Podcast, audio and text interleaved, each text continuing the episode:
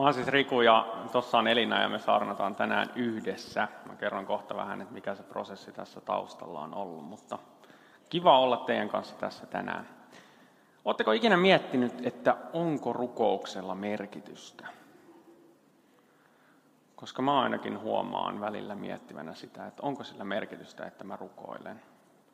Ja meillä oli keväällä tuossa semmoinen rukouskurssi, missä oltiin Elinan kanssa muun muassa sitä vetämässä. Ja, ja siellä tähän tuli yksi semmoinen näkökulma, joka ainakin mua rohkaisi. Ja tämä on yksi näkökulma rukoukseen, mutta tänään kun me saarnataan, niin tämä luo ikään kuin jonkinlaisen perustuksen tai pohjan sille. Nimittäin siellä sanottiin, että kun me rukoillaan, niin me ollaan ikään kuin, ikään kuin hallituksessa vaikuttamassa asioihin.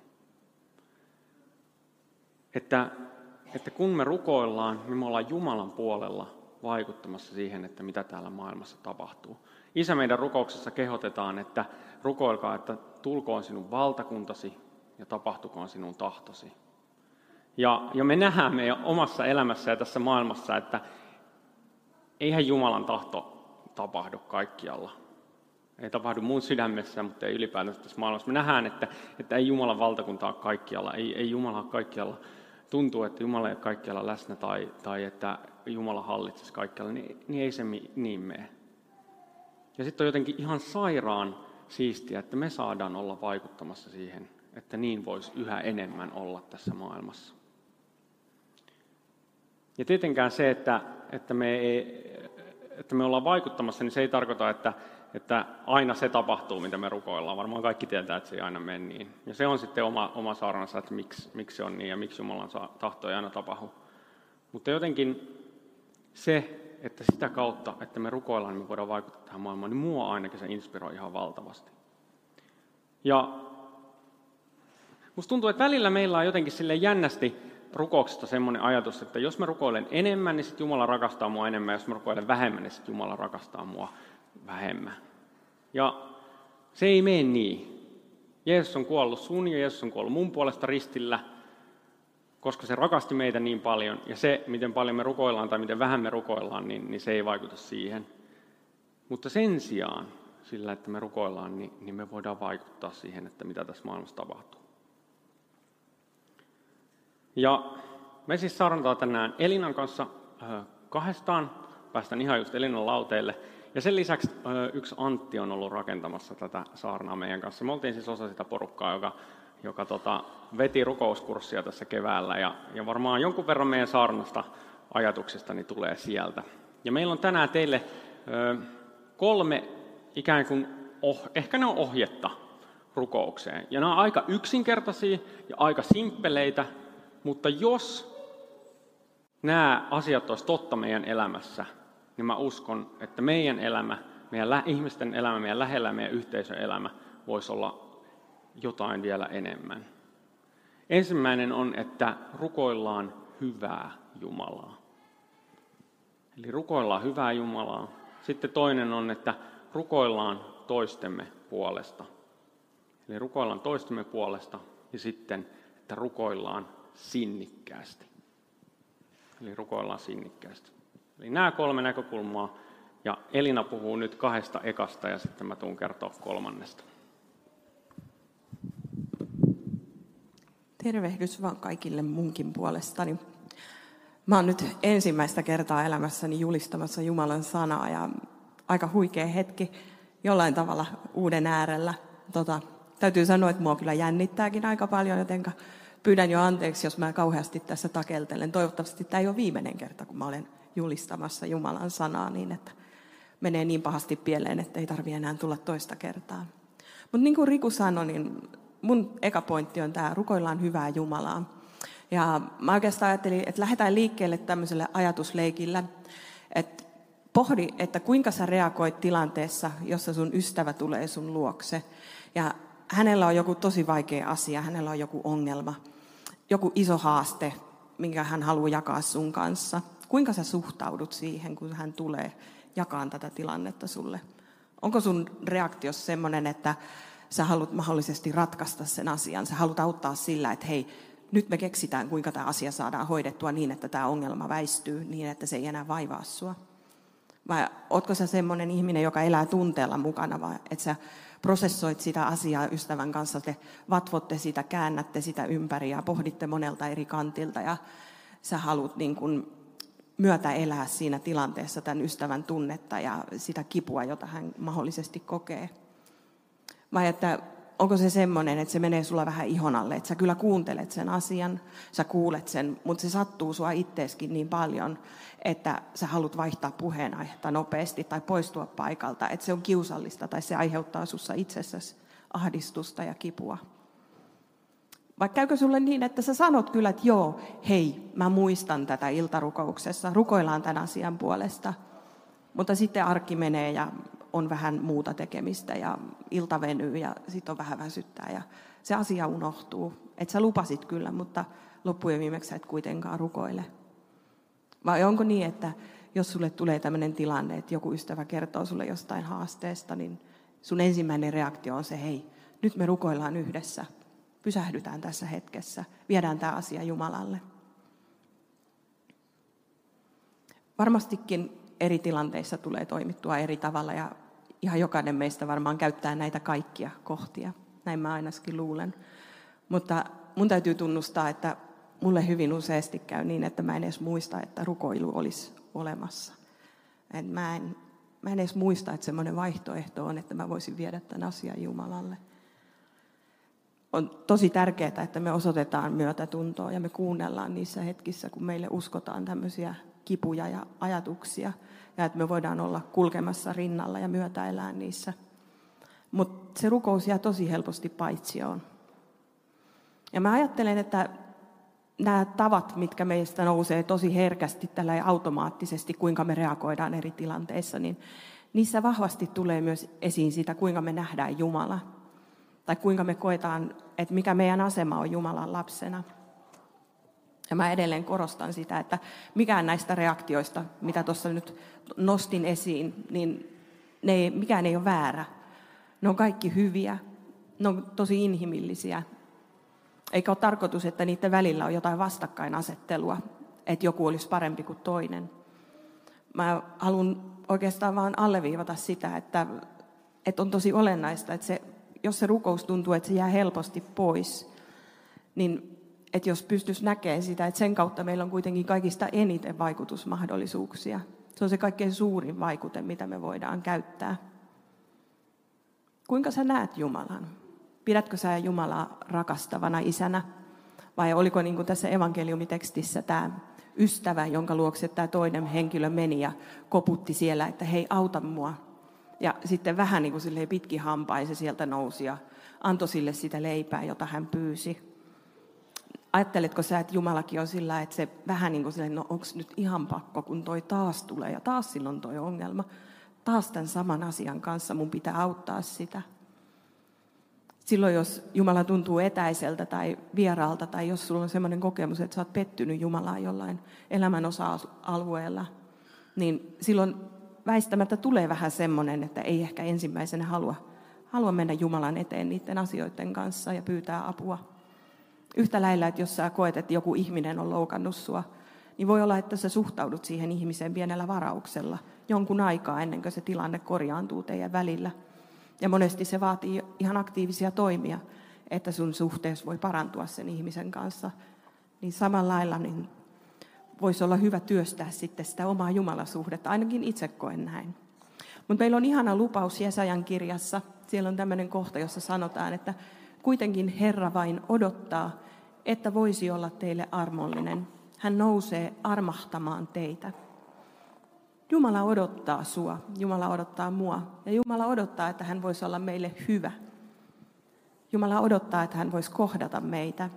Ja Raamattu lupaa erityisesti, että joka kerta kun me lähestytään Jumalaa, niin Jumala lähestyy meitä.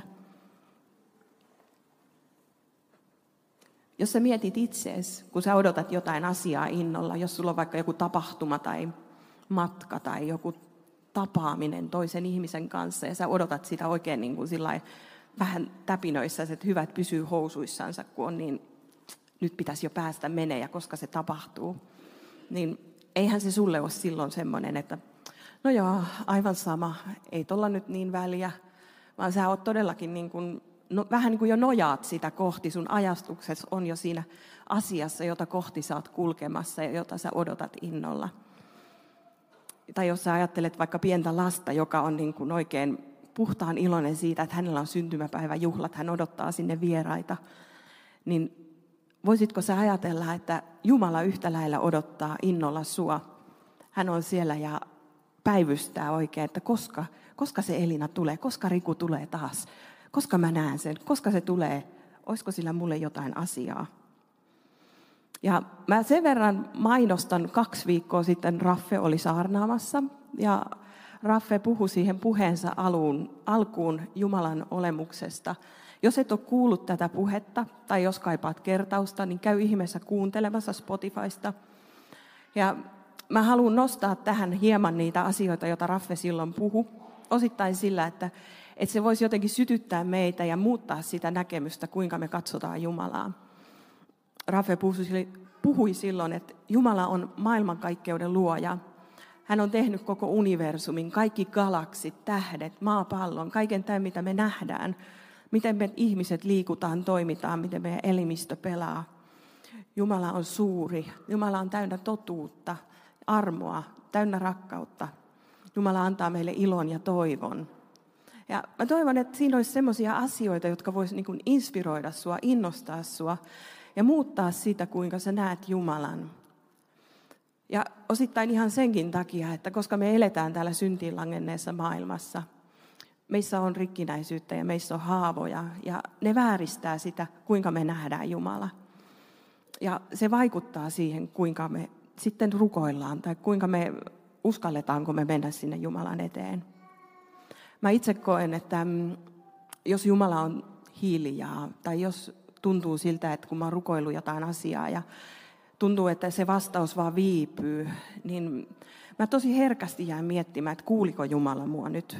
Olisiko mun pitänyt sanottaa tämä jotenkin eri tavalla tai että no onko se hylännyt mut tänne nyt, kun se on noin hiljaa. Teinkö mä jotain väärin, että se ei sen takia kuulu mua, että, että tässä oli niin kuin joku este meidän välillä. Ja just tästä mun omasta rikkinäisyydestä johtuen, mulla on aika semmoinen varautunut suhtautuminen Jumalaan, siihen, että onko Jumala luotettava. Mun ei ole helppo luottaa siihen, että Jumala kuulisi mun rukouksiani. Ja ennemminkin musta monesti tuntuu, että jos mä rukoilen jotain, niin sitten se vastaus on päinvastainen kuin mitä mä oon pyytänyt. Tai että sitten, että jos mä ajattelen sitä, että mä oon niin rukoilemassa, niin mä voisin kuvitella, että mä oon ikään kuin pitkässä jonossa. Siinä on monta muuta rukoilijaa ennen mua. Ja sitten se Jumalan vastaanottoaika menee jo ja mä en koskaan pääse sinne valtaistuimelle asti. Ja tämmöinen tavallaan ulkopuolelle jäämisen tunne rajaa tosi vahvasti sitä mun uskallustani luottaa Jumalaan ja luottaa rukouksen voimaan. Tai siihen, että Jumala voisi kannatella mua kaikkien niiden haasteiden keskellä. Meille monelle on tosi tuttu virsi 499 Jumalan kämmenellä. Ja mä haluan tässä kohtaa jakaa tämmöisen Elina Salmisen ajatuksen tältä keväältä, joka on mua puhutellut tosi paljon. Jos mä nyt ajattelen, että töppelö tässä mun kämmenelläni olisin minä, että mä olen tässä Jumalan kämmenellä, niin sitten kun tämä kämmen alkaa heilua, niin mulle käy tällainen, että mä kaadun tässä kämmenellä tuulee tai tulee jotain myrskyjä mun elämässäni, niin, niin okei, mä oon tässä kämmenellä, mutta tässä on vähän hutera olo. Saati sitten, että jos Jumala kurottaa kättänsä ja haluaisi siunata maailmaa, niin silloinhan mä tipahdan tästä kämmeneltä pois. Tai sitten se olisi siitä kiinni, kuinka lujaa mä en jaksa roikkua tässä Jumalan kämmenellä kiinni. Mutta tota, se Elina Salmisen ajatus oli se, että kun Raamattu sanoo Jesajan kirjassa, että Jumala on piirtänyt meidät käsiensä ihoon. Me ei ollakaan siinä kämmenellä, vaan me ollaan siinä kämmenessä. Ja silloin ei ole mitään väliä, että mihinkä suuntaan se Jumalan käsi kääntyy, koska me ollaan siinä ja me pysytään siinä. Me ei voida missään tapauksessa tippua pois siitä. Ja meillä varmaan kaikilla on niitä kokemuksia, että se elämä tärisee ja se myrskyää ja tuulee. On lamaantunut olo, tulee jotain sellaisia uutisia, että tuntuu, että matto vedetään jalkojen alta ja sun koko elämässä horjuu. Kaikki, mitkä sä oot luottanut, niin horjuu. Ja on todennäköistä, että jokainen meistä jossain kohtaa tarvii apua tai tukea toisilta. Ja Jumala on kyllä luvannut olla meidän kanssa, mutta kyllä me tarvitaan myös meidän rinnalla muita ihmisiä ja tukea ja kannattelua. Ja tämä toinen kohta onkin, mistä Riku tuossa sanoi, niin rukoillaan toistemme puolesta. Ja mä haluan jakaa teille mun elämästä semmoisen tosi kipeän ajanjakson. Mulla oli noin kolmen vuoden takaa sitten, mä sain syöpädiagnoosin.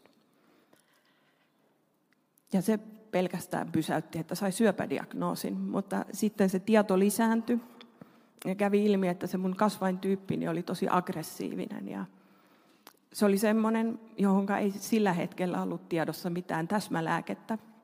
Eli kun sitä hoitoa lähdettiin tekemään, niin oli tosi iso epävarmuus siitä, että tehoako se hoito ollenkaan. Ja mulla oli yhtä aikaa semmoinen olo, että mulla on hirveä kiire. Mun täytyy toteuttaa kaikki ne asiat, joita mä oon suunnitellut, että mä haluaisin mun elämässäni tehdä ja kohdata ja saada niin kuin kokea. Ja samalla yhtä aikaa, kun oli kiire elää, niin oli semmoinen olo, kun olisi isketty ilma pihalle. Oli niin lamaantunut, että ei, ei osannut tarttua oikein mihinkään. Ja oikeastaan näin jälkikäteen mua on ruvennut puhuttelemaan tosi vahvasti Luukkaan evankeliumista tämmöinen tapahtuma, jossa ystävät on kantanut halvaantuneen miehen Jeesuksen eteen. Ja mä näen siinä jotain semmoista, mitä me seurakunnassa voidaan olla tekemässä esirukouksen kautta. Yhtä lailla seurakunnassa kuin meidän arjessakin. Se halvaantunut mies ei olisi yksinään päässyt sinne Jeesuksen luokse. Samalla tavalla me voitaisiin olla kantamassa niitä toisia ihmisiä meidän ympärillä, jotka uupuu, tai ne, jotka on väsyneitä, niin viedä heitä Jeesuksen luokse esirukouksessa. Meillä voi olla sillä tavalla mahdollisuus olla Jeesuksen kädet ja jalat, Kristuksen kädet ja jalat, ja palvella Jumalaa sitä kautta. Sen lisäksi, että se auttaa sitä ihmistä, jota me kannatellaan, niin se auttaa myös meitä. Koska Paavali kirjoittaa korintolaiskirjeessä, että me ollaan yksi ruumis. Meissä on monta jäsentä. Ja jos joku näistä jäsenistä kärsii, niin se koko ruumis kärsii silloin. Paavali kehottaakin meitä monissa eri kirjeissä rukoilemaan toinen toistemme puolesta. Jolloin tavallaan toinen näkökulma tähän rukoilemiseen ja muiden kantamiseen Jumalan luokse on se, että siinä näkee rukousvastauksia. Mäkin olen tässä elävänä tänä päivänä. Mun puolestani rukoiltiin ja mä uskon, että ne on ollut ne monet rukoukset, mitkä on ollut osaltaan myöskin vaikuttamassa siihen, että mä saan olla vielä elossa. Ja se, että me nähdään rukousvastauksia, niin se vahvistaa meidän luottamusta jälleen Jumalaan, siihen, että Jumala on hyvä.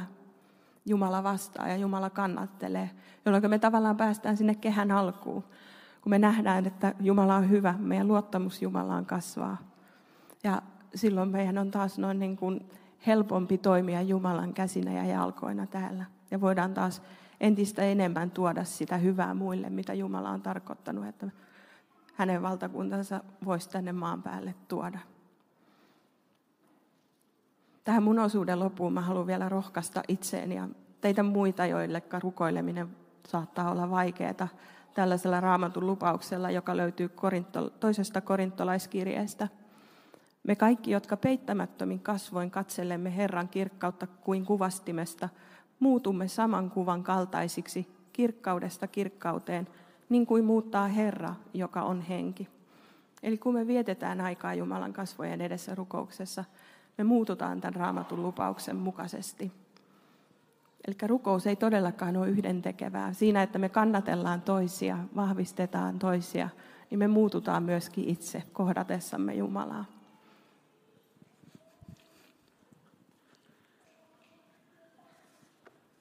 Yes. Sitten tuohon kolmanteen pointtiin, eli rukoillaan sinnikkäästi.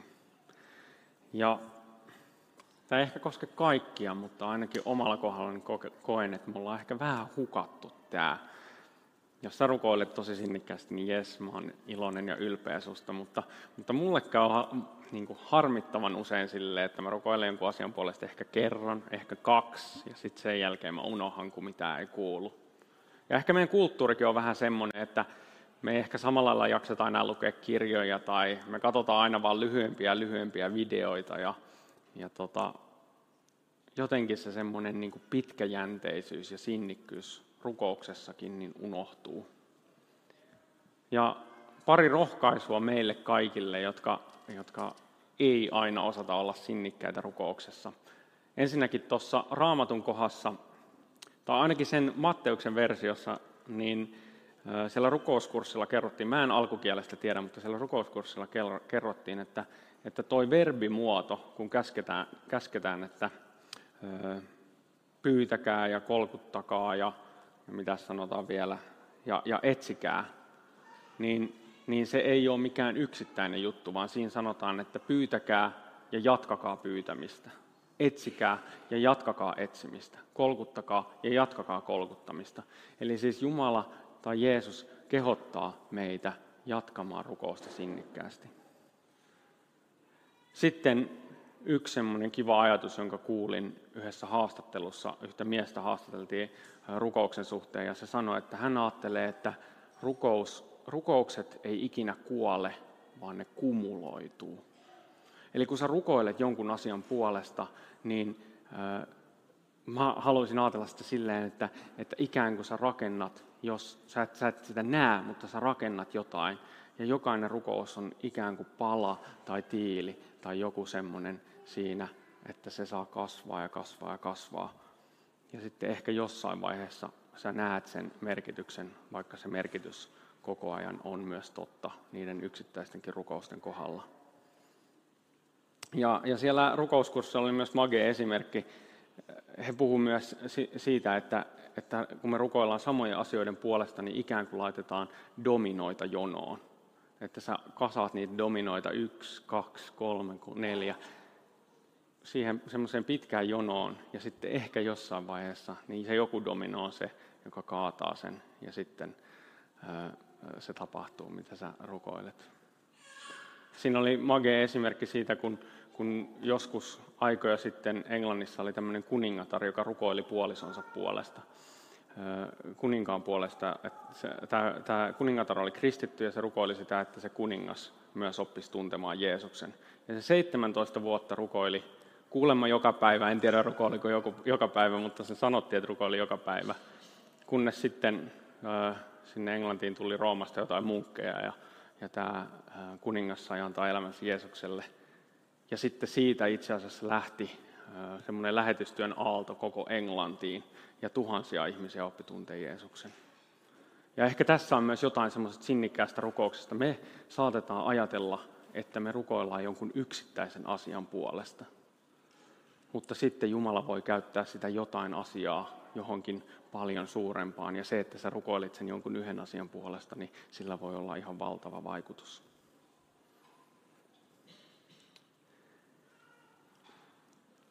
Eli yhteenvetona se perusta, se näkökulma rukoukseen, mitä me ollaan tänään puhuttu, on se, että, että rukoilemalla sä voit olla oikeasti vaikuttamassa siihen – mitä täällä maailmassa tapahtuu. Se voit olla vaikuttamassa siihen, että Jumalan tahto tapahtuu. Se voit olla vaikuttamassa siihen, että Jumalan valtakunta tulee. Sitten me saadaan rukoilla hyvää Jumalaa. Jumalaa, joka rakastaa meitä ja jonka rakkaita lapsia me ollaan. Se, että kuinka onnistuneeksi tai epäonnistuneeksi me koetaan itsemme, niin, niin siitä ei ole kyse rukouksessa. Sä voit tulla Jumala eteen semmoisena kuin sä oot. Sitten parhaimmillaan niin me voidaan oikeasti rukoilla toistemme puolesta ja sitä kautta muuttaa sekä omaa että muiden ihmisten elämää, että me siunataan niitä ja rukoillaan niiden puolesta. Ja kolmantena mä ajattelen, että Jumala kutsuu meitä rukoilemaan sinnikkäästi erilaisten juttujen puolesta. Ja tämä ei tarkoita mitään isoa sinnikästä rukousta, vaan sitä, että sä päivä päivältä, viikko viikolta, kuukausi kuukaudelta tuot samoja asioita Jumalan eteen. Ja meillä onkin tänään teille haaste. Tämä on nyt kevään, kevätkauden viimeinen varikkomessu ja seuraava messu on elokuussa. Ja mä toivon, että sä voisit ottaa jonkun yhden rukousaiheen, joko sun omasta elämästä tai sun läheisten elämästä, jonka puolesta sä rukoilet tänä kesänä – Sun ei tarvitse rukoilla sen puolesta mitenkään niin tunteja, mutta semmoinen rukous, jonka, jota sä ja muistaisit säännöllisesti rukoilla. Sä voit esimerkiksi laittaa sen taustakuvaksi jääkaapin oveen. Muistat rukoilla aina, kun menet jääkaapille. Vaikka tiedättekö lavuarien, että aina kun istut pöntölle, niin sitten niinä hetkinä sä rukoilet sen rukouspyynnön puolesta. Mutta yksi asia, jonka puolesta sä tänä kesänä rukoilisit. Ja sitten kun meillä on elokuussa seuraava parikkomessu, niin olisi siistiä laittaa tänne joku laatikko ja sitten kuulla ihmisten kokemuksia siitä, että onko jotain tapahtunut, kun on kaksi kuukautta systemaattisesti, sinnikkäästi rukoiltu asioiden puolesta. Mä rukoilen nyt lyhyesti ja sitten sen jälkeen bändi aloittaa ylistyksen, mutta siihen ylistyksen alkuun bändi vaan soittaa hetken ja siinä hetkessä voit miettiä, että mikä se asia voisi olla, jonka puolesta tänä kesänä rukoilet ja kirjoittaa sen vaikka kännykkää ylös. Ja sitten jatketaan yhdessä ylistystä. Mutta rukoillaan vielä. Kiitos Jumala sun hyvyydestä, sun rakkaudesta. Kiitos siitä, että me saadaan lähestyä sua ja me saat innoissaan siitä, kun me rukoillaan, kun me puhutaan sulle. Kiitos siitä, että me saadaan tuoda toinen toisiamme sun eteen ja pyytää sun siunausta muiden ihmisten elämään. Anna meille Jumala voimaa rukoilla sinnikkäästi niiden asioiden puolesta, joista tuntuu, että, että sä et kuule tai, tai että mitään ei tapahdu. Mutta joiden puolesta me ei olisi syytä jaksaa jatkaa rukousta, vaikka se tuntuisi vaikealta. Mä tahan siunata erityisesti näitä rukousaiheita, mitä me jätetään sulle tänä kesänä. Muistuta meitä, että me rukoiltaisiin niiden puolesta säännöllisesti. Ja Jumala rukoillaan ja pyydetään sitä, että, sä tekisit näille rukouspyynnöille jotain. Kiitos siitä, että saadaan olla tässä sun kanssa. Sun nimessä Jeesus, amen.